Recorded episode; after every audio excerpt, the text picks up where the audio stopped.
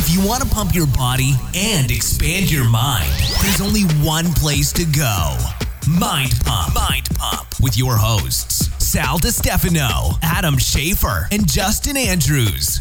Always a good time with uh, Dr. Ruscio. This has been almost a year since we've had him on the show. Yeah, almost. I didn't realize how fast uh, time had flew there, man. It, I thought it was just uh, when after he dropped his book, but I guess he dropped his book in February Mm-hmm.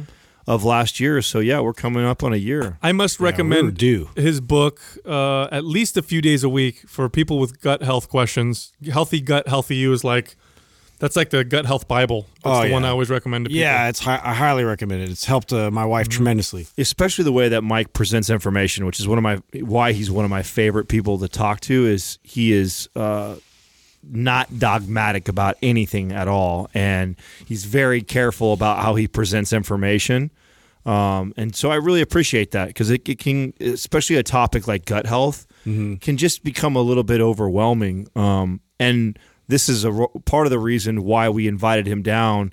Did something a little bit different in today's episode. We did cover some some other topics, but the the big bulk of this episode was really centered around thyroid. And it was funny. He reached out to me about a month ago and he says, "Hey Adam, you know, you know, I'd like to come on the show and I really want to address thyroid." And right before that, like literally 2 days before that, Cassie had uh, emailed me and asked if we could create some more content around thyroid because she runs the customer service side of the business and one of the number one questions that she gets and concerns are people wanting to learn more about thyroid and so there seems to be a uptick in people being diagnosed with these this condition And he's saying it's misdiagnosis, is what he's Right. saying, especially people in his space, uh, the the wellness crew, the, the crowd, I should say. He, you know, and it's pretty revealing what he talks about how a lot of these people are getting diagnosed with hypothyroidism when they aren't. They're they're they're being prescribed these medications when they don't need to be taking them, and so that's what we talk about. We also talked about uh, we did mention red light therapy in this episode, and I want to do a correction here in the intro. Uh, I talked about or at least I had mentioned how red light therapy has been shown to raise testosterone. And Dr. Ruscio said there were no human studies.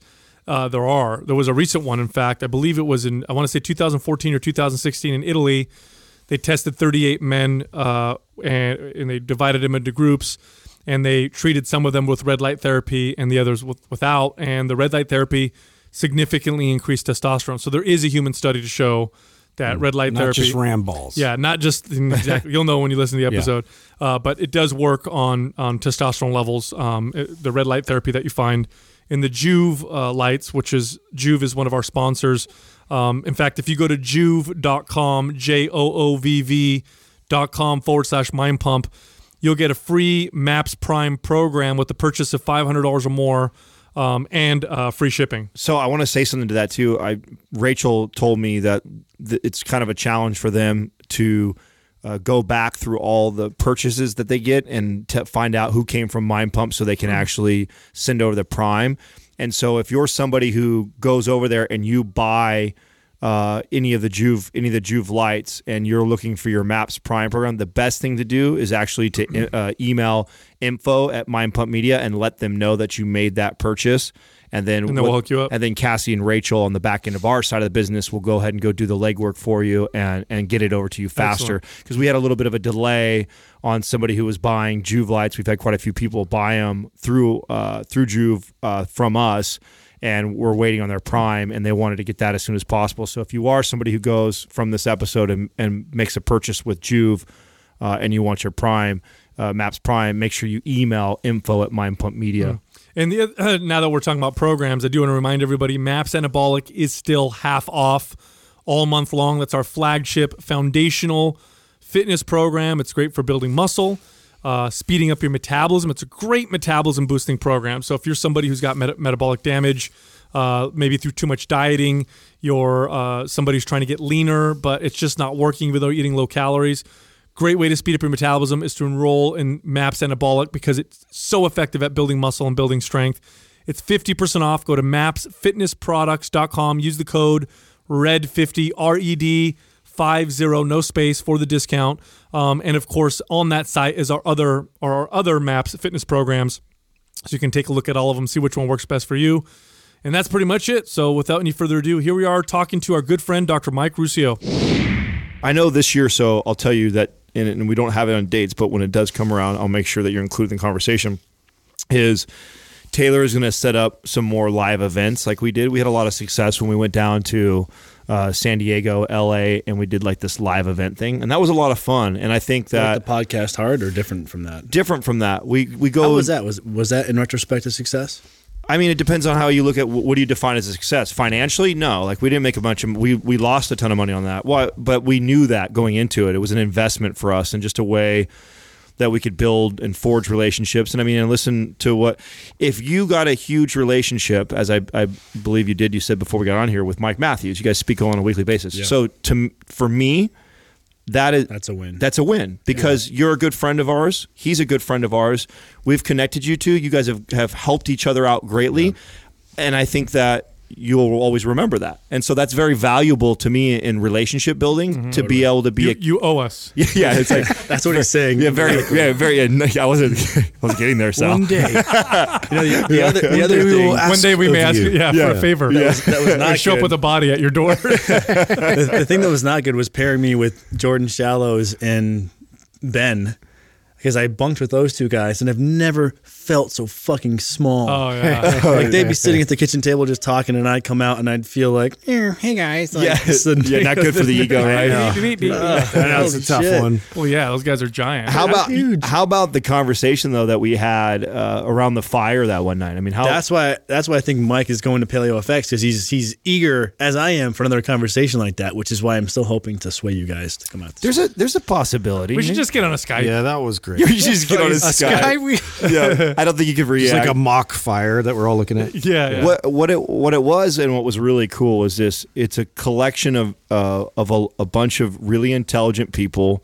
that um, share a bunch of different um, perspectives on a lot of really cool topics, and everybody is wise enough to be open minded enough to listen to everybody put their or say their argument. And Right. man, what a just a great conversation to be a part of and be in. And, and to me, that's worth all the money that we spent was to have moments like that to connect other like-minded people together that can all support and help each other. And that's really a, what the Mind Pump movement has always been about for us is to elevate these people that may not be out there uh, on you know in mainstream where everybody's talking about them because they they're all about social media and they take half naked pictures but because they have really fucking great content that more people need to hear uh, hear. And I, I really think to me that that that was the real value in the podcast heart event. The event that i was talking about that i would i think would be fun to do with you is we've discussed doing these kind of like mind pump meetups or basically what we do is we we, we pop into like a sponsor's uh, store or location invite a bunch of our audience for free to come down and listen to like a live q&a and we've discussed doing that like a like a mind pump and friends tour where we bring like a buddy like yourself or like a Megan greenfield or a jordan or somebody and they're a part of the, the q&a talk with us and get to kind of and then we kind of hang out with our Yeah, we audience just riff in person with Yeah. our audience. It'd And then we'll go awesome. party afterwards. Yeah. You know what could be cool in, in my area if you're looking to do it. I don't know if this is so close to home. If Walnut Creek is so close to no we want we want to do a close one so because there's there's a, a cryotherapy center in Walnut Creek. They do cryotherapy, red light therapy, uh, a few other therapies. That might be a cool spot. I mean, CrossFits are probably always a good location also, but just something to think about. Now, when you when you check out like a lot of these places that do like the red light, or what brand do you normally see pop up? Joovv, and I like Joovv, but I recently interviewed Ari Whitten. Are you familiar with him? Is, is He, he, he wrote like the preeminent book on red light therapy. Oh, I don't. I don't know who that is. Photo biomodulation. Yeah, I like to say that. yeah, And, and, uh, It's a tongue twister. you I know what I'm talking I like to about. use those big words. Yeah. Um, Yeah. But he wrote a really great evidence based book. I haven't read the whole thing. I, I've thumbed through it, but um, he feels there's a few other lights that you may get a, a similar or maybe even better bang for your buck, and that's no disparagement to Joovv. It's just they're on um, the higher end as far as pricing. Yeah, and then it may be more light than you need. Like I was doing three panels, total body, and you know, according to Whitten, you know, it's it's more than you may need. and for some people that may actually be too much of a hormetic stressor for them. Oh, so in other words, what you're saying, and I was wondering this. This is kind of a cool topic. I would because I don't know if you've seen, but Joovv has just recently came out with like their small little panel. And, and that's essentially what Whitten was saying, which is the the distance away from the light dictates the effect. Essentially, the farther away you are, the more of a superficial effect you're going to get. The closer you are, the more of a deeper effect you're going to get. So if you're doing hmm. skin slash anti aging with the platinum LED device, which is what I've been using, you want to be, according to Whitten, about 10 to 14 inches away. Okay. I'm assuming if you want to get something like joint or muscle recovery or pain Really reduction, you really want to be. I'm guessing, maybe six inches away. Okay. Um, So it's cool to have that multi-panel Joovv light, but it's really hard to kind of get everything configured to get the dose f- that you're mm-hmm. looking to get in terms of the, the, the tissue application. Well, I would imagine that. Do you think that's splitting hairs though? yeah, well, and, and I also would imagine, Mike, wouldn't it if if you got more than enough, it's not technically hurting you, is it? I mean, Actually, so you according to some of what again, I'm just referencing Whitten because I'm not an expert here. no, no, no. I I've- I've appreciate I appreciate the conversation. Um, there there may be a biphasic response, and according to him, some researchers think there's more or less to that. I think I actually overstimulated myself with using too much red light. Hmm. what, did that, what happened? What did it feel like? I just got really tired. I had bags under my eyes, and I was really fatigued. And I was like, "Why the? You know, what the hell happened?" And I, I thought I was overtraining or this or that. And I, I'm still not sure that that was the case because there was a few other variables. So I have to kind of go back and isolate out those variables and run the experiment mm-hmm. again and see what happens. But there there may be about 10 to 15 percent of people who are what's known as hyper responders where they really could run the risk of, of doing of overdoing it. And it makes sense. If you think about fasting or exercise doing too much of that for any person and too much of that that threshold kind of changes from person to person but doing too much of any stressor could eventually lead to a right, negative right. effect. This, isn't it supposed to be parasympathetic in the in the first place, though? Isn't it? It- well, it's so so is uh, so is sleep. But if you sleep too much, it probably can cause problems. So is uh, you know going in a sauna. Sauna is parasympathetic until it's not, and then it becomes sympathetic if you're like pushing for time. Okay. So I think there's there's always a, A sweet spot. There's always a right dose. Right. That's a very this is a very good conversation because uh, people. We t- especially in Western societies, we tend to think of everything as a, as a if some is good, more, More is better. better, yeah. And then not only that, but we we also don't take our own personal context into account. So like in, in the regard like an exercise, for example, you know, if I never exercise at all, the right amount um, is going to be a lot less than if I uh, have a you know high tolerance for it. Right. Uh, this is true for any stressor, sunlight, uh, or in, in maybe even red light. I, I, I would think this is this is true for anything. So I, this is not. Um, So along these lines, I had another question that you. So if I'm if the, to get the benefits of it, do I necessarily need to have it on a certain spot? Now I know when I'm like trying to address like my psoriasis or some of that, then obviously I would probably want to shoot on there. But if I'm just wanting to get the systemic effect. yeah the systemic effect of it, does it necessarily need to be on a certain spot, or I could just be taking it? as far as I understand it, it's going to be site specific for the application, at least semi site specific. Right. So if you want to, if you have, let's say, pain and inflammation on the posterior side of your body, but you're shining the light on the anterior anterior side of your body, then it's, as far as I understand it, not likely you're going to see the optimal effect if hmm. you're not trying to. Did you see the testo- Have you seen the testosterone studies on them? that? According to Whit- and, and when I check some of the references, seems to be the most poorly supported scientifically. Really? One was in ram testicles. I think a couple were in mice. I, I don't think there's any human data. There isn't. Okay. Um, Because there was one study that Fucking someone- Greenfield. Well, there was well, we have a but. I mean, this is not. This is obviously anecdote. We have a buddy who raises testosterone. He was measuring it, uh, and that's the one variable he included. But I, I- there was a someone cited a study that showed that you get a more of a testosterone boost from shining it on your testicles versus shining it on your body. Was that the RAM study that you're referring to? Do you know? I'm assuming it was ram. Okay. uh, I mean, the one you're referring to, because it sounds like you're describing a human study where you're discern, discerning between body and testicle shining. Is that what you're saying? They there was uh and- and you know I should pull up the studies. Uh, there was a study that showed that there was a testosterone Be boost perfect from if we had a producer. Yeah, study, shining it on the. and Maybe it was an animal study. I guess there might not be human ones. That's interesting. I don't believe there are any human Okay. studies, and you have to be careful We don't count Ben Greenfield. with Yeah. things like that. but you know, I, I have no problem with someone isolating variables and, and trying it. but I just yeah. think we have to be careful not to say, you know, are you a guy with low testosterone? Mm-hmm. Here's, you know, here's the Here's next, the magic bullet. the next thing to do. Yeah. Are you Are they similar to ram balls? Hey, Are, are you finding now that uh, you know because you wrote the book Healthy Gut Healthy You you talk you've talked a lot uh, about the microbiome and gut health Are you finding at all now that the space is becoming where they're blaming it on everything or saying this is the root cause of everything, or do you think that's more that is continue to be accurate? Yeah, I, I think the well, it depends on who you ask, right? Because there's always going to be zealots in any group. So there are definitely likely some zealots in the gut space. Um, but I, I do think it's it's a fairly defensible statement to say start with your gut and then reevaluate. The challenge I think is when someone's done a, a fairly good trial of the available gut therapies, they haven't seen optimal results, and they just keep on doing the same thing over and over or harder and harder, and they don't take a lateral look at, like we'll talk about today, at for example, thyroid to see if there may be something askew there that needs to be addressed. So I do think it's a it's a tenable statement to make, but no one thing is a panacea. But the one area that I, I do feel people will see the most return on their investment in terms of time, effort, and energy would be their gut health. Okay. The, the reason why I say that is anytime in, in, in the health and fitness space that I've seen something come out that is supported by some science, the next thing I know, like for example, oh, study shows that ketogenic diets help with this particular condition. And, you know, the study shows that ketogenic diet helps with that. And the next thing you know, there's keto cereal for kids, you know, keto socks.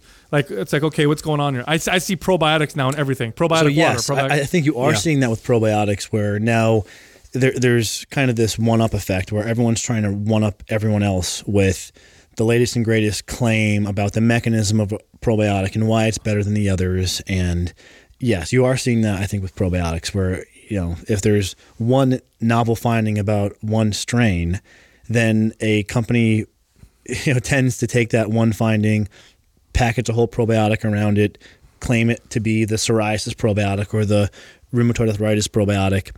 But I saw this this same evolution when it came to probiotics for constipation, where hmm.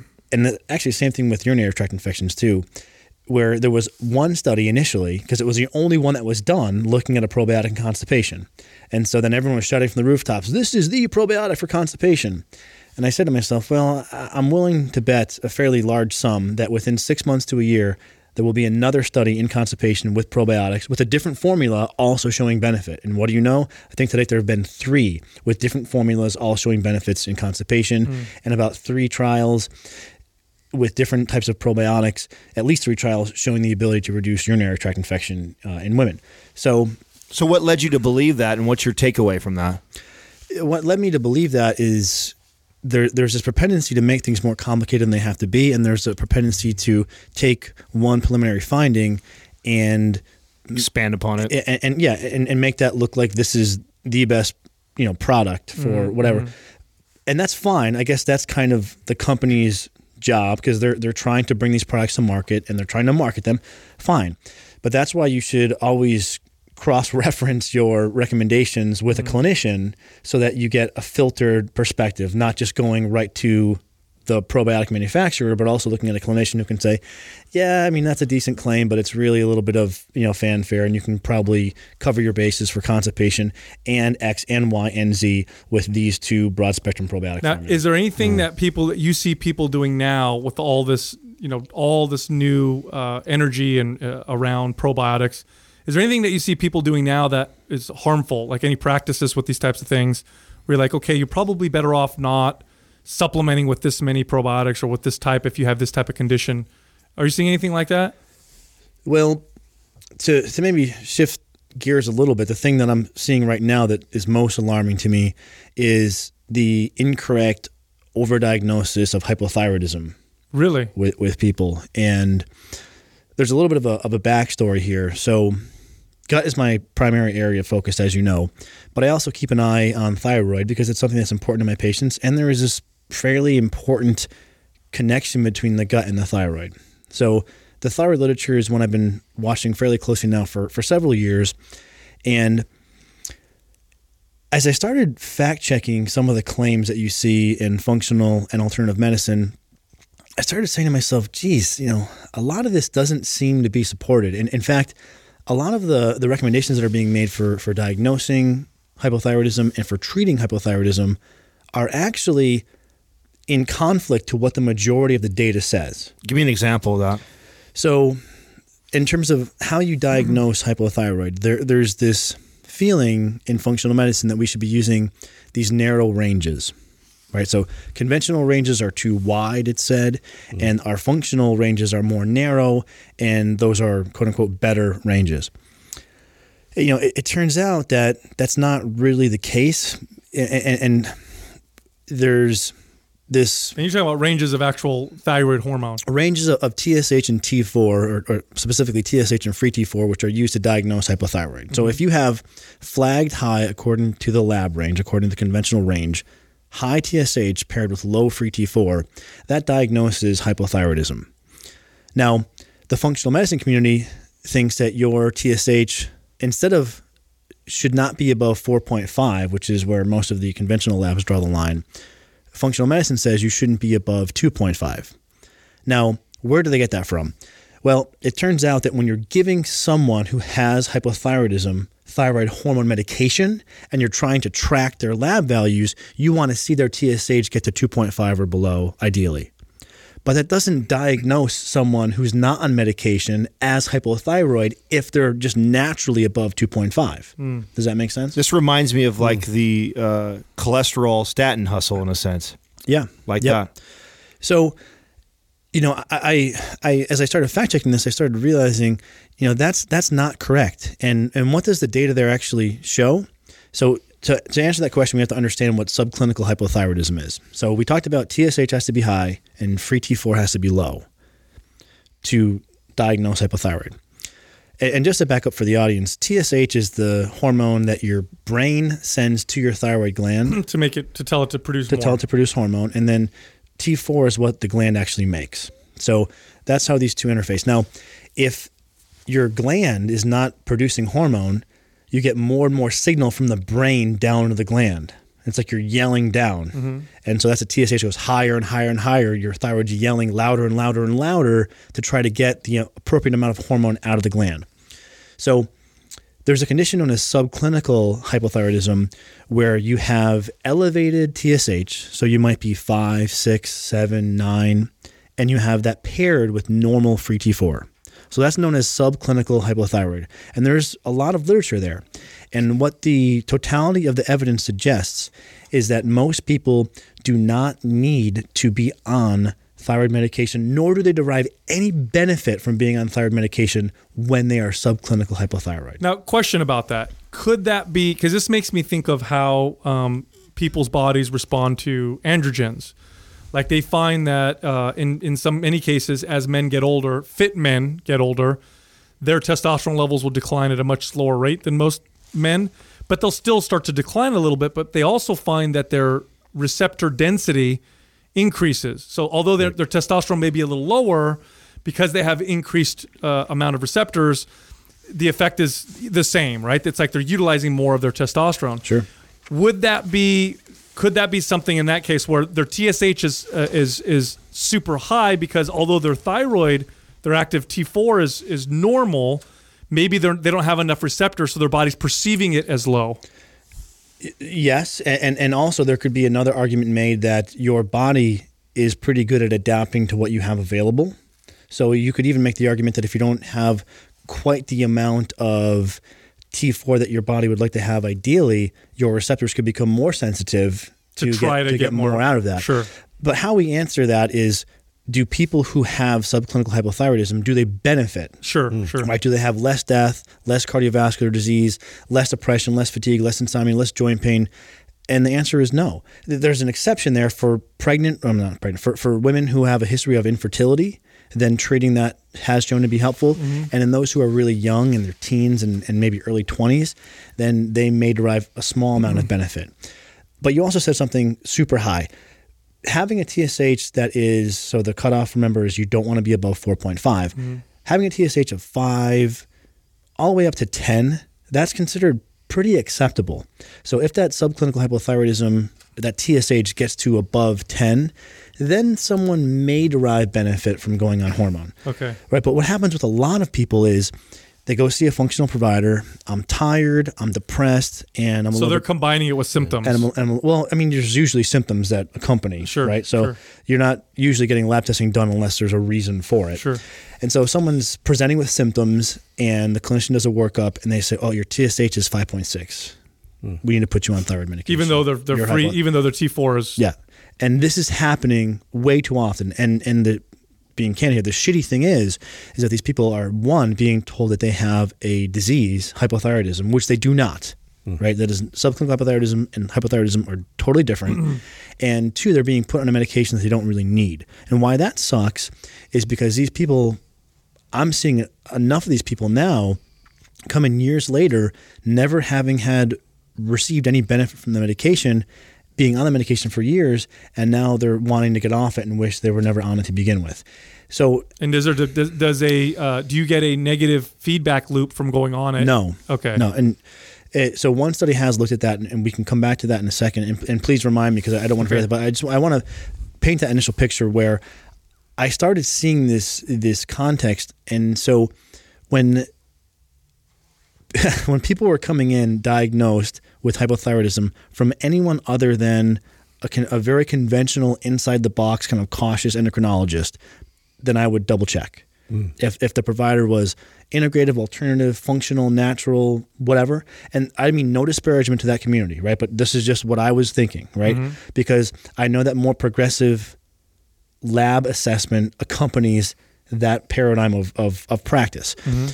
So I started seeing that patients were being told they were hypothyroid when they actually weren't. Because I, I, I would have patients bring in their lab work from before they went on the medication. Bring me the labs that diagnosed you as quote unquote hypothyroid. Mm-hmm. And I- when I would look at them, you would clearly see these people in, in an alarming number of cases were not hypothyroid. Mm. So And this is coming more so from the functional medicine, not so much from the traditional Western Correct. medicine side. Okay. Correct. So recently, there was a study published in Greece looking at 291 patients who had an ambiguous hypothyroid diagnosis. They found that 60% of those patients were not, in fact, hypothyroid. 60. Yeah, that's massive. That's a large percentage. So not only that, but I have the clinicians newsletter that we publish monthly, and you know now that we're going on almost two years, the doctors in the in the group are starting to pick these things out, and I'm getting emails from some of these doctors saying this is getting out of hand. I am having to undiagnose people with hypothyroidism who don't actually have it, and Now, all these patients, when they're going on, because like you said, they're going in there for a reason. They have symptoms. I'm tired, fatigued, maybe classical symptoms of low thyroid. They go in, normal TS, you know, normal uh, T4, TSH is you know 5.6 or whatever, a little bit elevated. They go on thyroid. Do they subjectively feel better from that? So that's one of the other important aspects of this this whole Conversation. kind of conversation, which is I've noticed a lot of these patients. I would argue the majority do not derive any symptomatic benefit from going on. In fact, some of them actually even feel worse. I was going to say maybe more anxiety and and well, what- I was going to say, yeah, is the anxiety because I know, like, for my wife specifically, they diagnosed like hypothyroidism as she went in there with like massive anxiety issues, and that was something that it was either uh, you know an antidepressant that was thought to to prescribe or uh, you know hypothyroidism uh, medication. Right, right. So even mm, you know the problems now are compounding because there's another what I think is is a is a misnomer in integrative and, and progressive circles of, of medicine and healthcare, which is T4 plus T3 combination medications like Armour Thyroid or Nature are better than T4 alone, like levothyroxine. And there's some data to support that, but it's a small number of people. So what happens is a small number of people, maybe 15% of people who don't ideally respond to levothyroxine or Synthroid T4 alone, mm-hmm. felt better when they went on T4 plus T3. So natural medicine conflates that to say everyone should be on T4 plus T3 because it's better. Mm. So these same people who aren't actually hypothyroid then go on T4 plus T3, and the, the addition of the T3 has more of a propensity to exacerbate anxiety, insomnia, maybe even fatigue in, in some cases. So this is a serious problem. And, and these so this all tied home for me about a month ago, which is when I reached out to Adam and said, "Listen, I need to come back down and just get some of this off my chest because hmm. I've been talking about this to my audience, but it's getting so bad now. I wanted to announce it to Yeah. a lateral audience." Hmm. So this patient came in. She had been working with you know, quote unquote famous thyroid doctor who literally wrote a book on hypothyroidism, is, is fairly well known. and she told me that she was diagnosed hypothyroid by her, and then she was on medication under her care for about eight months. All the while, she felt terrible. She felt worse on the medication. But this doctor had a, a hard time, and I, I want to give the doctor the benefit of the doubt, but the first medication she goes on, she feels worse. Changes the dose, she feels worse. Tries a different medication, she feels worse. And I believe she ended up trying three different thyroid medications. The whole time, she felt worse. When I looked at her lab work, she wasn't even subclinical hypothyroid, right? She was normal thyroid by any discernible measure. I think her TSH was like 3.8 and her free T4 was normal. And on the lab, she writes next to it, call in for your Armour prescription. I mean, this it's just getting out of hand. Now, the same case, she's been with me for about three months. We've been working predominantly on her gut, and all of her symptoms, except for one, are either gone or markedly improved in just three months. And she's not on the medication anymore, and she no longer thinks she has hypothyroidism, which she does not. It sounds like a case of, uh, you know, I'm a hammer. Everything looks like a nail. Exactly. Yeah. So what did you do for her to to start? What were some? What were some? Obviously, you're focusing on the gut. What were some of the the uh, invaders or the culprits uh, that were causing these these symptoms? Well, um, if my memory serves me correctly, she benefited quite a bit from a low FODMAP diet, which for people who have gastrointestinal issues like I, I believe she had bloating and maybe diarrhea, a low FODMAP diet can be helpful. And also, it's been shown that people who have those gut symptoms also tend to be more fatigued and more anxious and more depressed. What does a low FODMAP diet look like, just for the audience? Well, um, a low FODMAP diet is going to reduce certain, mainly vegetables, but also some fruits that are high in prebiotics and feed gut bacteria. And so this gal, what she thought was hypothyroidism was actually an offshoot of an inflamed gut, and she likely had too much bacteria in her gut. Hmm. Now there is a connection actually, not not to get too deep, but there is a connection showing that small intestinal bacterial overgrowth or there's too much bacteria in the gut and hypothyroidism go hand in hand. Mm-hmm. One one large analysis in, in over 1,800 patients found the number one predictor of small intestinal bacterial overgrowth was hypothyroidism. So there is a connection. This gal did not have hypothyroidism, but the, they do tend to go together. And, and sometimes where someone's lingering symptoms are coming from is not the thyroid, it's actually a problem in the gut. Now it's interesting because I've had clients in the past who have gotten diagnosed with thyroid issues, but had normal TSH, normal thyroid, but they got tested for antibodies mm-hmm. and other things. And so, and the way they explained it to me was, you know, although my thyroid's normal, my body's not using it, and that's why I need to go on and take extra thyroid. Is that is Incorrect. so? There's no there's no viability in that. Well, your your thyroid antibodies. So, thyroid antibodies and hormone levels are on two different tracks. They, there's some interconnectivity between them, but just because you have high thyroid antibodies does not mean you're going to have problems with your thyroid hormones. And the way this works is the majority of hypothyroidism is caused by thyroid autoimmunity or high levels of thyroid antibodies. Yes, that is true. But you know, here's here's the thing that really irritates me. Okay, so most people who are hypothyroid, the cause is thyroid autoimmunity. but if you look at an entire population and you take all the people who have thyroid autoimmunity, only 9 to 19% of those people, according to one study, will ever become hypothyroid. Does that make sense? So what ends up happening is because all of the people who have hypothyroid, or most of the people who have hypothyroid that causes thyroid autoimmunity, people are told, well, if you have thyroid autoimmunity, you will become hypothyroid. Hmm. And that's not true. You actually hmm. have a small probability, a probability that we can intervene against hmm. and improve, but they they don't directly go together. So this is so here's a question that begs a question. Let's say you do have thyroid autoimmunity, you're not hypothyroid.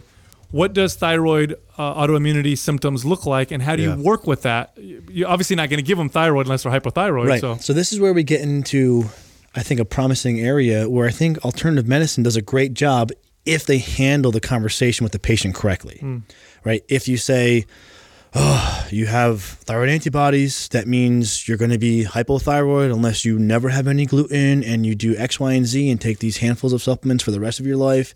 That's the wrong way to handle this, because the actual story is okay, yes, you have thyroid autoimmunity. That increases the probability that you will become hypothyroid. But the good news is that's about 10 to 20% risk. It's not a high risk.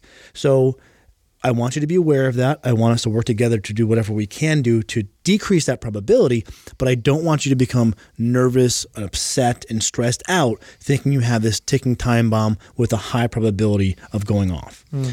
There are a number of things that you can do. A paleo diet or maybe a paleo low FODMAP diet, they're, they're just two different iterations of, of kind of the same diet, has loosely, I'm, I'm speaking a little bit loosely here, but one study showed a 200 point drop in thyroid autoimmunity using a paleo diet, although the sample I think was a bit biased. And another study showed about a 40 to 44% reduction in thyroid antibodies from using a, a paleo like diet. So, diet alone can get you there. There's been a number of studies showing vitamin D can help lower antibodies, a number of studies showing selenium can help, as can CoQ10 and magnesium. So, just some dietary changes plus a nutrient cocktail can get you pretty darn far with this.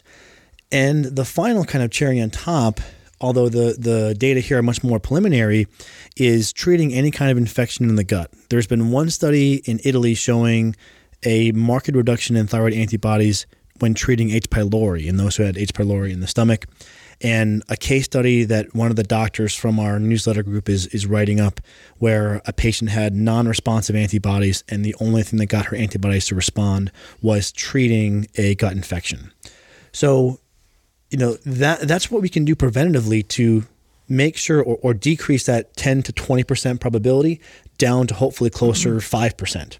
But it's important that people understand it's not a death sentence. And, and what the unfortunate thing that happens is people are told well, you can never have any gluten, and right, so they get this whole kind of like hard nosed mm-hmm. line, and then people walk around thinking, oh, I have a disease, I've got to be really careful, and I could picture they're probably, you know, constantly having their mind drift off to this, and they're, you know, doing these intermittent searches on Google, and they're really stressed out about it, and that's not how the conversation should be handled because it, it imbues fear into someone where it really doesn't need to be there. We, we want to be proactive and do what we can, but we don't want to do it in this you know realm of fear. We can't, and we can't over overstate that either. Uh, how big of a role that plays in health? Because people hear, "Oh, you don't want to be fearful," just because it's you don't want to be stressed out. But here's the deal: like, here's a great example. Uh, I'll use Doug as an example.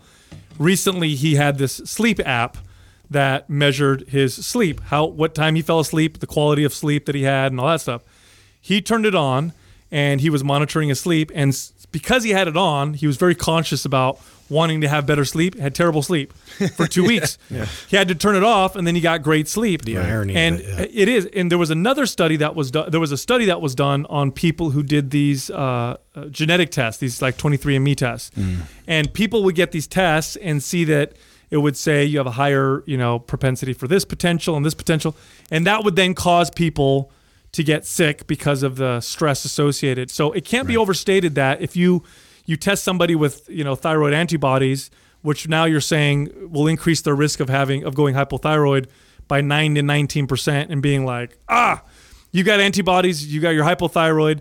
Like that's not cool. That that'll that'll totally decrease their quality of life. And it happens all the time. Wow. So what is this just one of those cases of hard to hard to diagnose symptoms, you know, being given this this easy answer. Because like think of all the symptoms. What are the symptoms of hypothyroid? Like fatigue. What are some of the classic well, ones? One of one of the challenges is is that the symptoms are, are fairly broad, non-specific. So mm. they're gonna, you know, if you, you know, I'll throw them out here in a second.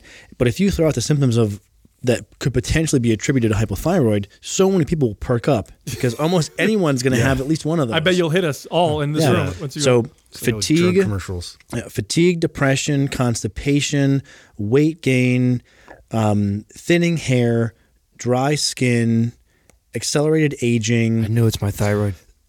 yeah, uh, I mean, there, there, there's uh, potentially insomnia. So there, but that's you can correlate those to IBS, right? You can correlate those to, to food intolerances. You can correlate those to many things. Oh, lack of sleep. Lack of yeah, lack just of, getting fucking old. shitty, shitty diet. I right. can't lose weight. It's shitty my genetics. Yeah, no, it's not the donuts that you have. I, I, just want to make one quick note for people. Um, we've been working on putting together kind of a, a quick start guide for my book. And one of the things that we've added into the quick start guide is a, a thyroid, kind of like, like a thyroid protocol.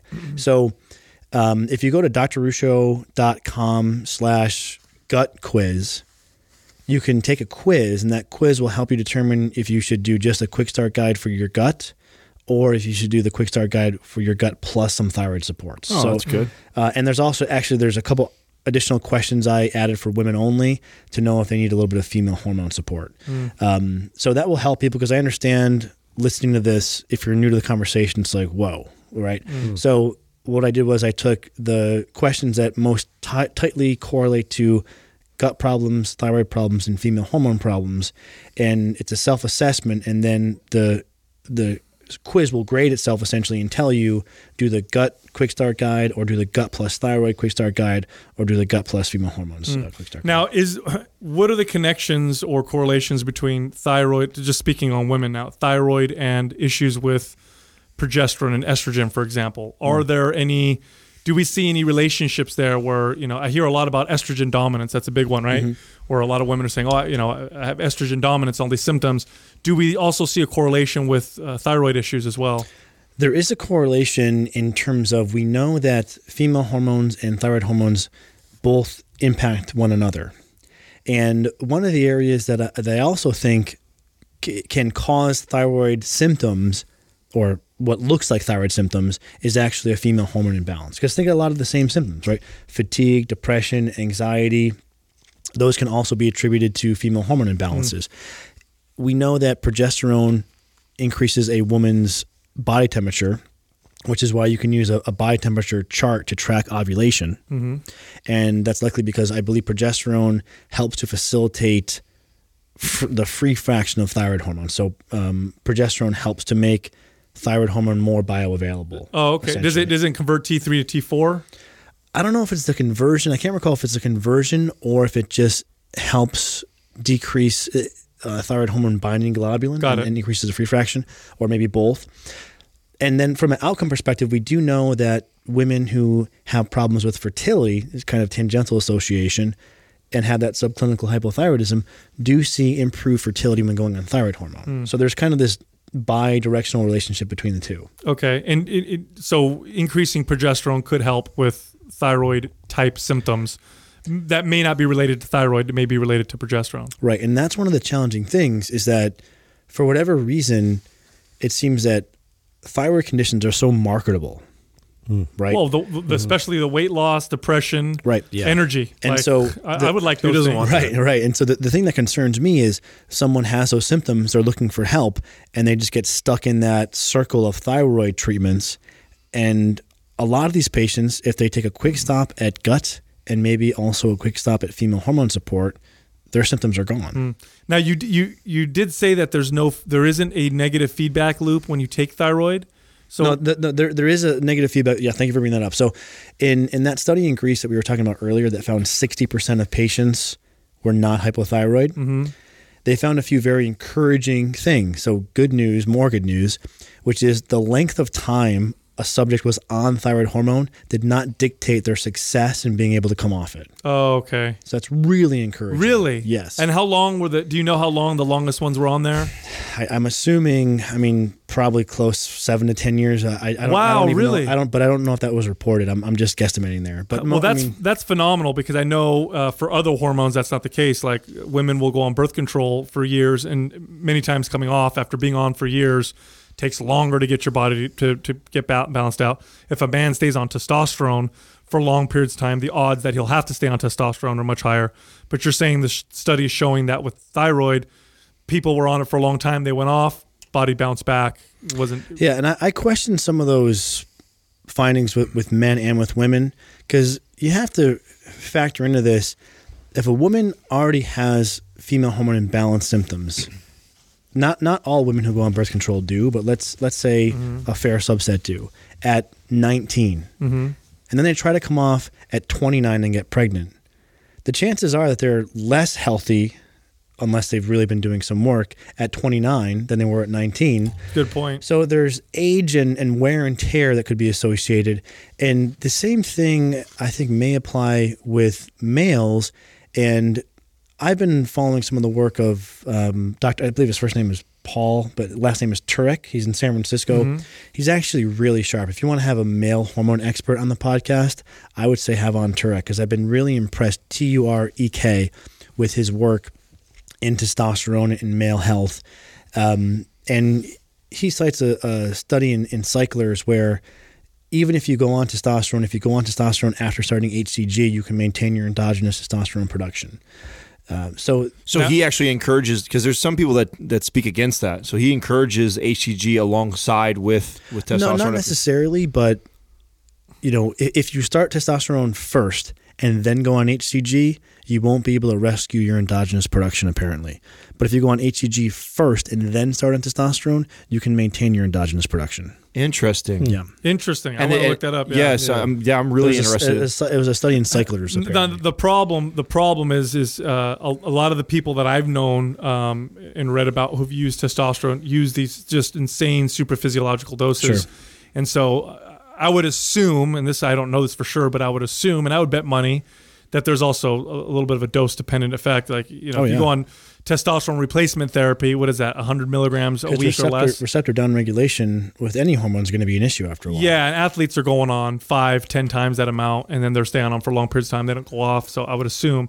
Now, what about receptor downregulation for thyroid? Since we were on that topic, is there any evidence that that could also happen? Because my fear would be if I was somebody that got misdiagnosed with hypothyroidism, like some of the people you're talking about, and I'm taking thyroid, or or maybe I'm not taking thyroid. Maybe I'm, I have all the symptoms of it, and I got this guy over here who's you know progressive functional medicine person who's saying I think you're hypothyroid. I've got another person like you saying, well, you're probably not, even though your TSH is high. Is there any evidence to show? Well, maybe my my thyroid's normal, but maybe my receptors are just for so for whatever reason I just have a low receptor density. There, there might be. I haven't looked at that, um, but I, you know, I think we can draw an inference when we look at I feel like it's a stretch. right. Um, well, we can draw an inference when we look at the subclinical hypothyroid literature because that, that's the best evidence I think when when someone isn't officially diagnosed with hypothyroid, but they're being told that they might be. Right. The best model we can look at is subclinical hypothyroidism, meaning these people have high TSH and normal T4. What happens?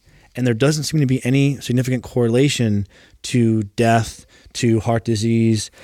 Some evidence showing elevation of, of blood lipids. Um, so that that is something to be aware of. And there could also be some mechanism that we're completely unaware of. Like Right. why why is your brain, you know, pushing out more TSH if your thyroid is normal? Could be something totally different. Or it could just mean that your thyroid has perhaps accrued a little bit of wear and tear. And so you need a scotch more signaling to have the same level of hormones as everybody else. Would that be the worst thing? No. Like this it's might be actually a- pretty elegant hmm. signaling system if you think about it. Yeah, I mean, y- you know, if this might be a bad example, but if you had three parents with three kids and you're all trying to get your kid to come home for dinner, and one says, Timmy, come home, the other says, Sarah, come home, and the third says, Johnny, come home, and Johnny doesn't come home, then you have to go, all right, Johnny, come home. Would that be the worst thing in the world? You have to you have to yell a little bit louder to get Johnny to come home. I mean, that's I mean, it's kind of a shitty analogy. I get that, but I mean that that's that's kind of what we're looking at. It's not the worst thing in the world if you have a little bit higher of a TSH to get you to the same level of free T4 as everybody else. Hmm. And, and we can speculate all day, but I think I think what you're saying is, I mean, I, I think I fully agree with you because we tend to look at uh, symptoms and look at for the simple answer, and the simple answer in that case would be you need thyroid. Let's give you some thyroid versus the complex answer, which would be let's look at your diet, let's look at your sleep, let's look at your lifestyle, and it could be all these other things. So you have these symptoms. Thyroid is normal. TSH is a little high. Rather than going in that direction, Do you have cases where someone is actually does have a thyroid issue or condition, right? That's with hypo or hypo, and you actually address gut stuff, and that solves the problem. That solves or fixes it. Yes, um, we we published. I, I say yes because I'm trying to think of which one of, of the many is the best one to showcase. But I think Laura and and we did a, a video conversation with Laura. It's available on our website. She was able to cut her thyroid hormone medication dose in half while sleeping better, having less joint pain, better skin, and losing weight. So you can see significant improvements in a multitude of symptoms, including the thyroid picture and, and the thyroid medication dose, if you improve someone's gut health. Part of why I think that is, is because the uh, the thyroid medication that you're taking, that's absorbed in your small intestines. And so if that's an inflamed mess, you may need more of the hormone than you It's pretty straightforward. actually appear to. And also, if you're inflamed, ostensibly you have a harder time converting and successfully using that hormone once it gets into your blood and into the periphery of your body. Are there any uh, any potential dangers of taking thyroid when you don't need it? I know we talked about the. Yes. What what are they? Mainly cardiovascular. Um, and this is the one symptom I forgot earlier. Remember when I said people go on thyroid hormone and they might be anxious or have insomnia or fatigue? Sure. heart palpitations is another. And you know, this connects us to the whole debate about should I take T4 plus T3 or just T4? You know, in the in the bodybuilding community, uh, if they the number one thing that they'll try to get their hands on because bodybuilders use thyroid uh, pre-contest sometimes get lean and uh, and they'll always try to get their hands on uh, is it Cytomel? Is that the one? That's that's T four, right? T3. T three, excuse me. Um, uh, which one's the active one? Is it T four or T three? T3. T three. So they'll try and get that one, and if they can't get that one, that's the that's the one everybody wants. Then they'll go for the one that has both, Right. Uh, T three and T four. But the, the active one is that they always want to get their hands on because that's the one that that works or whatever the most. So so go ahead. So there, there's debate regarding should you go on T4 alone or T4 plus T3. And let me just clarify by saying I don't care. Right? What I care is what the evidence shows. Right? So I don't approach this this conversation trying to reason my way into the belief that I want to come away with. What most of the evidence shows is that people will do better on T4 alone. And there's actually been three meta analyses comparing T4 alone to T4 plus T3, concluding that the majority of people feel better on T4 alone. Here's where things get murky. There have been some studies showing that people feel better on T4 plus T3. But what this appears to be is a small subset of people, maybe 15% of the population, that has a poly, potentially a, a polymorphism or just inefficiency in their deiodinase um, enzymes, which convert, which help with cleaving off iodines from the. Um, so T4 is tetraiodothyronine, right? So there's there's Your body has to convert that to T three. to T3. So you need these deiodinases. You have to cleave off an iodine to kind of make that conversion. And so some people have poor function of that enzyme, so they're poor converters of T4 into T3. And so these people may do best when you give them T4 plus T3 because they have a hard time mm. taking that T4 and converting it to T3. But and, so there there is evidence to support that. There are studies. You can point to them and say, "Look, Dr. Ruscio, this study found that eh, this 50% of people, perhaps in, in one study, felt better on T4 plus T3. Yes, but was that a, you know, I believe this particular study, it was a population of people who already fe- didn't feel optimal on T4 alone. So they went through that first step. Exactly. And then you have to also look at the studies showing that there's a fairly high adverse events, mainly of heart palpitations, in people who are just inappropriately or, or, or um, in, in, in like a premature fashion put on T4 plus T3. So you want to start someone on T4, see how they do, give your doctor a little bit of time to d- dial in the dose. Next, I would consider optimizing your gut health because that may fix the problem. And then only third and finally, essentially, what I consider a T4 plus a T3. Is this because your body, uh, com- when you take just T3, you can overdo it easier Yes. versus when you take T4, your body will convert kind of what it needs? your body has more control over the throttle, so to speak, because it's going to convert T4 into T3. When you give the T3, you're already giving kind of like the gas, right? And, and so it's much more difficult for the body to choose what it does with that because you're already giving the active form. Got it. How dangerous can this be for somebody like a competitor who's taking this? Well, it's a good question. I I haven't looked at long term safety outcome data. I don't know if there's a lot of great data comparing because it's it's really hard to adjudicate, you know, who is taking too much T3 compared to who is not, and then following those people mm. for years and years and years in a study. But you know, ostensibly, increased cardiovascular occurrences would be one of the things that you would see because someone would have a heart rate that's elevated higher than it should be. Um, that would be my main concern. Would be a cardiovascular complication. Yeah, Okay. and some of them will combine it with like, you know, uh, I just- this is what what I- call like a stimulants. I want to. I want to know. Are you are you privy to how uh, clenbuterol affects the thyroid? No, I mean, I'm I'm assuming they're.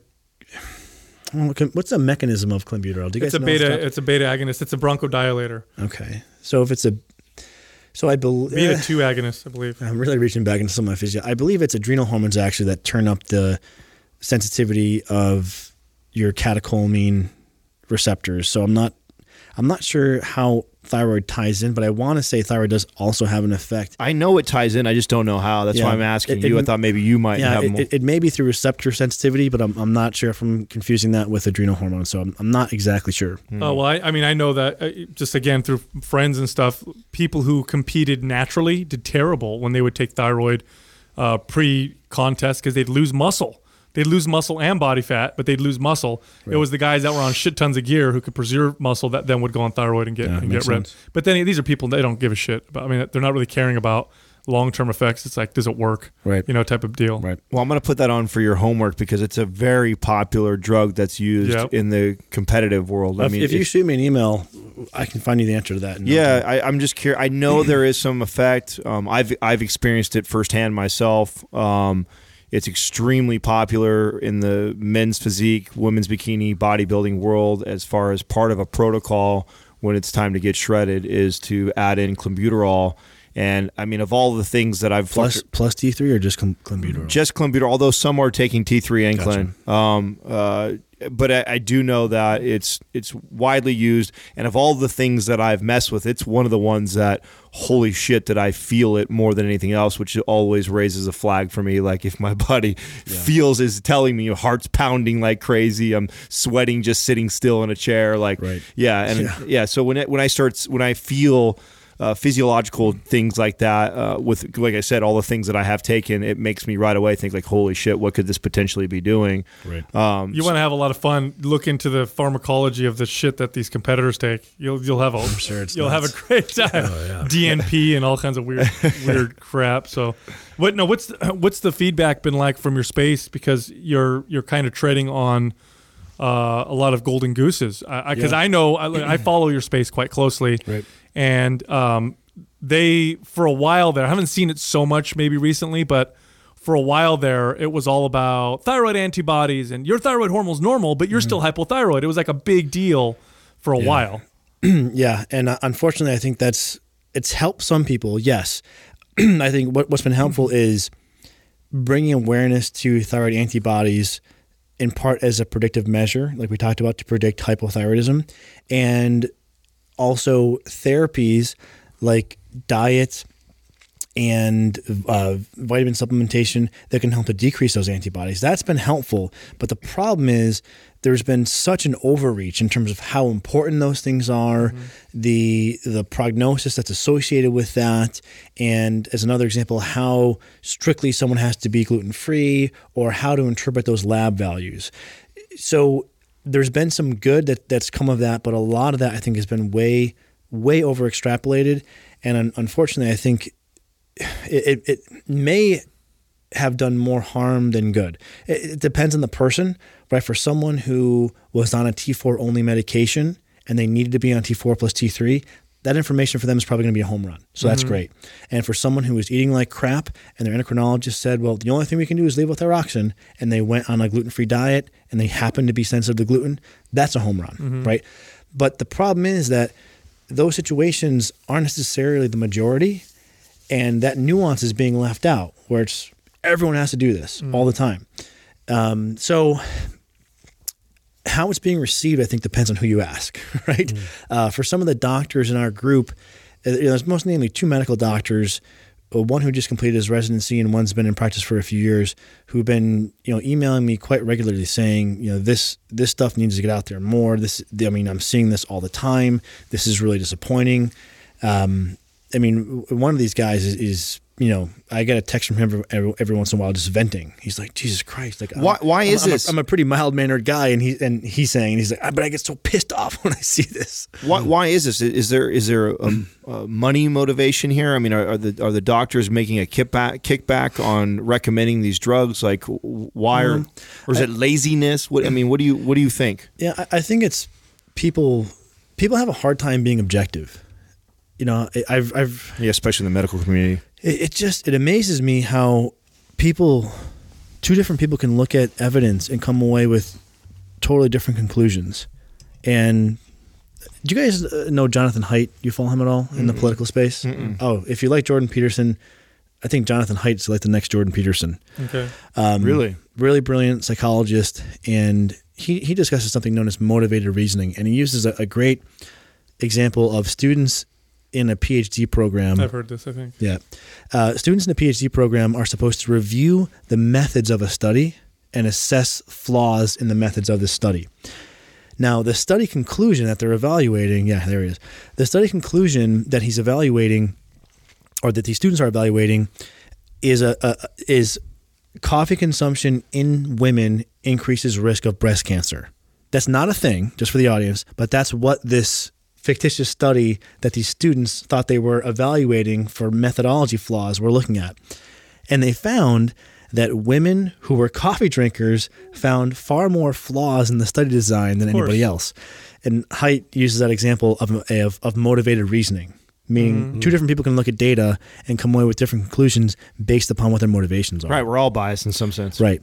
And so I think for people who are really motivated by the thyroid camp, they they will see perhaps some of the evidence that I was showcasing that counters their point of view, and they'll just sweep it under the rug. Hmm. For me, I, I just I don't care. Right, I, I don't give a shit. I, I care about what works. Or, or you could argue you do really care, and that's why. Yeah, well, yeah. I, I, I, I guess I should say I don't care about what I think I know. Right. But when I approach things, I never hear this little voice like, "Ooh, that's got to be wrong because I think this." You know, the voice is more so like, "Hmm, that's interesting. Is there more data like that?" Okay, let me look at all that in one pile. Let me look at all the data that contradicts that in another pile. Let me weigh these piles and then let me re-evaluate or re-establish what my conclusion is. Right. But so many people, it seems, have a hard time doing that. Well, I mm. think in in that space in particular, you have I've I've seen this in the fitness space as well, where you have the wellness side, where if anything that's not natural is bad in their eyes. Anything that's right. not organic is bad. Mm-hmm. Um, and so it doesn't matter what it is. It's, it's, it's as long as it's natural, it's fine. Even though sometimes natural things uh, can be worse for you than a synthetic thing. There's, this is quite true. And so I think in your space, with these progressive, integrative, functional medicine practitioners, they're trying really hard to counter conventional medicine and they're trying so right. hard that they're looking for maybe they may be looking for ghosts when they're not there and they're finding them and they're like yeah. oh okay you uh, you know I this person is hypothyroid, and here's why because this is a little off, even though the data may not. And I, and I was so and I was that way for a little while, and you know I should also say, Adam, maybe one of the things that contributes to that biasness is a lot of people may not have the time to do the evidence checking mm-hmm. right i'm fortunate in the sense that i've set up my life where a few days a week it's my job to check this stuff. Yeah i feel like a lot of doctors mm-hmm. that i've met they they did all their schooling to get to the level of knowledge that they have, and that a lot of them stop and they just go into right. practicing after that. Where it's rare for me, but and they, they exist, but you, you it's rare to meet the ones that are constantly reading the new information, the right. new studies that could potentially contradict a lot of the information they've been saying for a long time. Exactly, exactly. And then regarding the thyroid antibodies, we should touch on that also because that is an important aspect of this this whole picture. Like we talked about, if you have elevated thyroid antibodies, it does increase your risk of becoming hypothyroid. Now, how much? Not a ton, mm-hmm. right? The the one study in, in Tehran that was a long term follow up showed about a 10 to 20, specifically 9 to 19 percent um, incidence of people becoming hypothyroid when they had thyroid autoimmunity. But the levels of antibodies are important. So there's really two antibodies that are used to assess hypothyroidism. There's TPO, thyroperoxidase, and TG, thyroglobulin. The best data we have, the most well understood marker is the TPO. So I'll, I'll just refer to that one. And most labs cut off TPO, meaning you should not be above 35. So there's there's another area of debate where do we look at someone who has 78 the same as someone who has 1224 mm-hmm. in an incorrect paradigm i would say yes. You look at those exactly the same.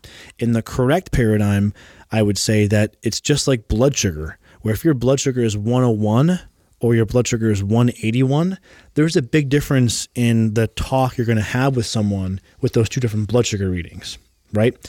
So this is another important thing for patients to be aware of because if this conversation is mishandled, you could have a pretty good score on your TPO antibodies and not be aware of it and be made to think that you have a major inflammatory problem that could potentially do you harm in the future.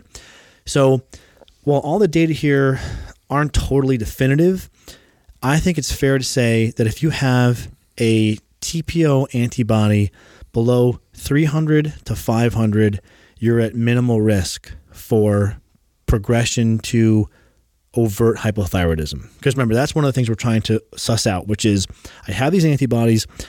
How at risk am I, given a certain level of antibodies, for becoming hypothyroid in the future? Mm-hmm. And there was one study that was very good that looked at this that found if thyroid antibodies were below 500, the risk of progressing to hypothyroidism was minimal. But if you're above 500, you had a moderate risk. And I would argue that if you're above 1,000, you have an even higher risk. Um, so that's important. Now, one of the counter arguments that's often made against that point is what about the studies showing that people with thyroid antibodies of 100 or 200 or 300, these like lower level antibodies, are associated with depression and a lack of well being? So that is true and that does exist. So that's why I say Yeah, but it, could be a chicken or the egg thing going on there too. Exactly, and, and and so that's why I, I say, and I kind of leave the door open that we want to be below 300 to 500 in terms of progression to you know overt hypothyroidism. But also to your point, it, it could be chicken or the egg, or it could be that even those low level of antibodies cause some sort of inflammation in the brain that doesn't lead you to become overtly hypothyroid, but may cause problems with mood. Now the good news is well, depression's been strongly connected to to inflammation. yeah. Now the good news is is that when you look at some of these dietary trials, people tend to have a lot higher scores of subjective well-being and quality of life when they go on a paleo-like diet. There's also some evidence showing that selenium, which can lower thyroid antibodies, may improve quality of life. So just because there may be an association with these low level of antibodies with mood doesn't mean that we've got to try to force your antibodies down to below 35 because as i've observed there are many people who will feel fantastic like like laura as an example. I don't believe laura's thyroid antibodies ever got into the quote unquote normal range but she was in the low hundreds and she lost weight. Halved her thyroid dose medication had less joint pain and better skin uh, and was sleeping better. So you have to be careful with that because, and this by far and away is the one post on my website that has gotten the most comments. You know, I, I, I lay out meticulously in the post, you know, you want to be below 300 to 500. If you're below 300 to 500, you're in good shape. If you're above it, then you should go through some of these treatments, XYZ listed out, to help lower your thyroid antibodies. Yet I get so many comments my thyroid antibodies are 284. What should I do? like everyone just, you know, commenting in with their antibody levels. And really, again, if you're below 300 to 500 and you're feeling well, you're done. Mm-hmm.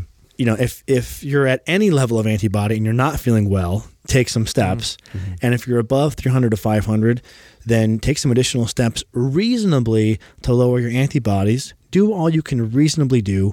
But if you aren't able to get them down any further, let's say you're stuck at 600 and you're feeling well, don't sweat it.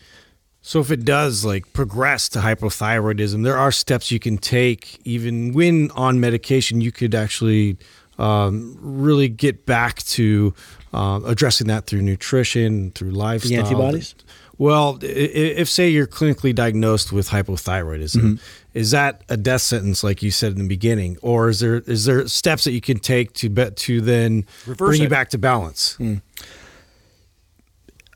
I think it depends on how hypothyroid you were.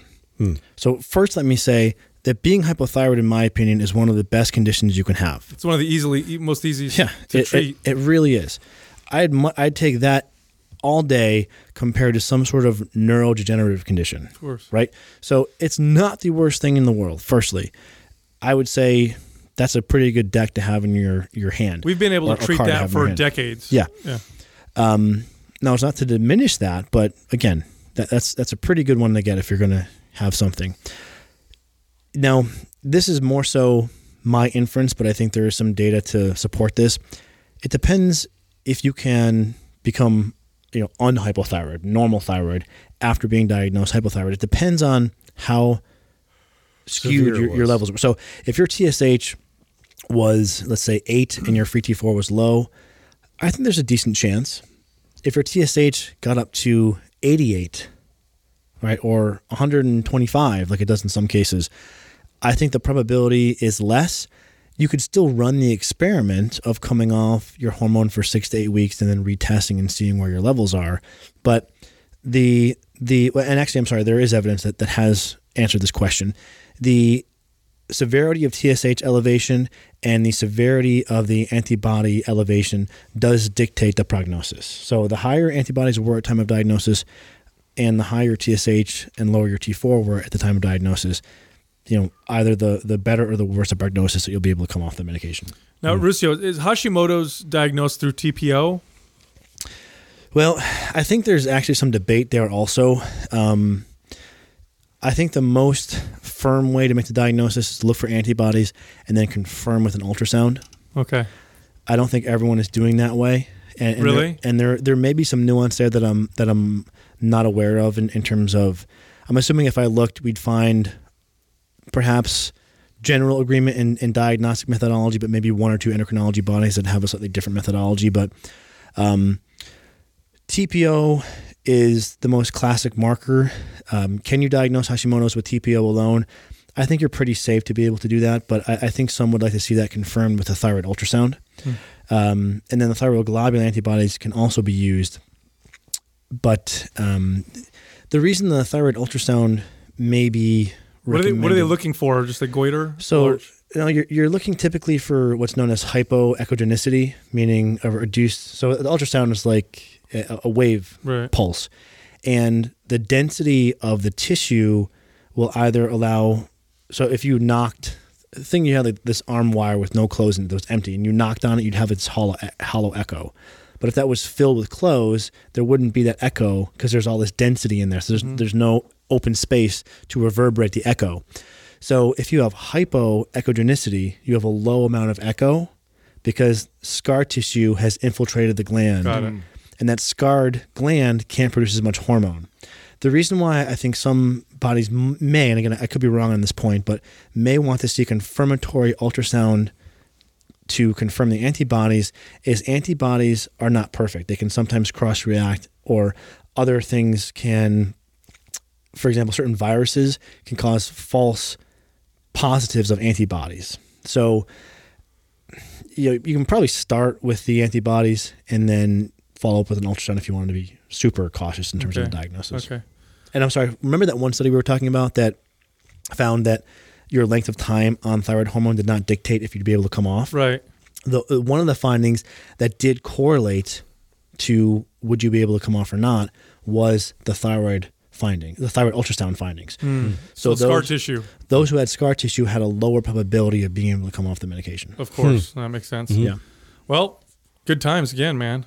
Yeah, yeah. Great, Yeah, that was a great heavy conver- one. That was great. No, no, no, good conversation. I, I mean, it was crazy that you reached out when you did because literally, like maybe a week or two, and I don't know if I told you that or not before that, but Cassie, who hun- handles all of our customer service on the backside, uh, was actually asking us to do a video or an episode strictly on thyroid because she's getting so much. Oh, right now. good. Yeah. Yeah. Good. So it was when you said that I was like, oh, that's crazy that you're Oh, getting there's a lots bunch of questions out there yeah, thyroid. we're- that we're also we're seeing an influx right now on our end, and she was asking for more content that she could share uh, to our audience that was reaching out to her on help and questions about it. So Good. Well, you know, I'm glad to be able to offer this, and you know, I, I don't, I don't want to seem like I'm disparaging the field.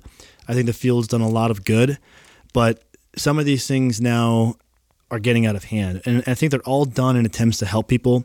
But it's one of the problems with progressivism, where if you're too progressive, then there's a probability where you're, you're going to believe things that aren't fully true. And if you do that in the health and medical space, you can subject people to diagnoses or treatments they don't actually need and harm them. So, hmm. you know, I think this is a natural part of the evolution of the field where there's going to be this push and pull. And I think the push to get people to understand about thyroid antibodies and how that can be used predictively to dictate risk and how diet and nutrition can be used to manage and improve thyroid function is awesome. But we've gotten a little bit overzealous there, and now we have to pull back a little bit, and that's what I'm hoping to kind of present to people and give them a little bit more of a responsible and nuanced view. Excellent. Mm-hmm. First, do no harm. That's right. Exactly. Excellent. it is. All right, man. Thanks. Thanks for coming on, bro. Yeah, thanks, guys. Thank you for listening to Mind Pump. If your goal is to build and shape your body, dramatically improve your health and energy, and maximize your overall performance, check out our discounted RGB Super Bundle at mindpumpmedia.com. The RGB Super Bundle includes MAPS Anabolic, MAPS Performance, and MAPS Aesthetic. Nine months of phased expert exercise programming designed by Sal, Adam, and Justin to systematically transform the way your body looks, feels, and performs. With detailed workout blueprints and over 200 videos, the RGB Super Bundle is like having Sal, Adam, and Justin as your own personal trainers, but at a fraction of the price. The RGB Super Bundle has a full 30 day money back guarantee, and you can get it now plus other valuable free resources at mindpumpmedia.com. If you enjoy this show, please share the love by leaving us a five star rating and review on iTunes and by introducing Mind Pump to your friends and family. We thank you for your support, and until next time, this is Mind Pump.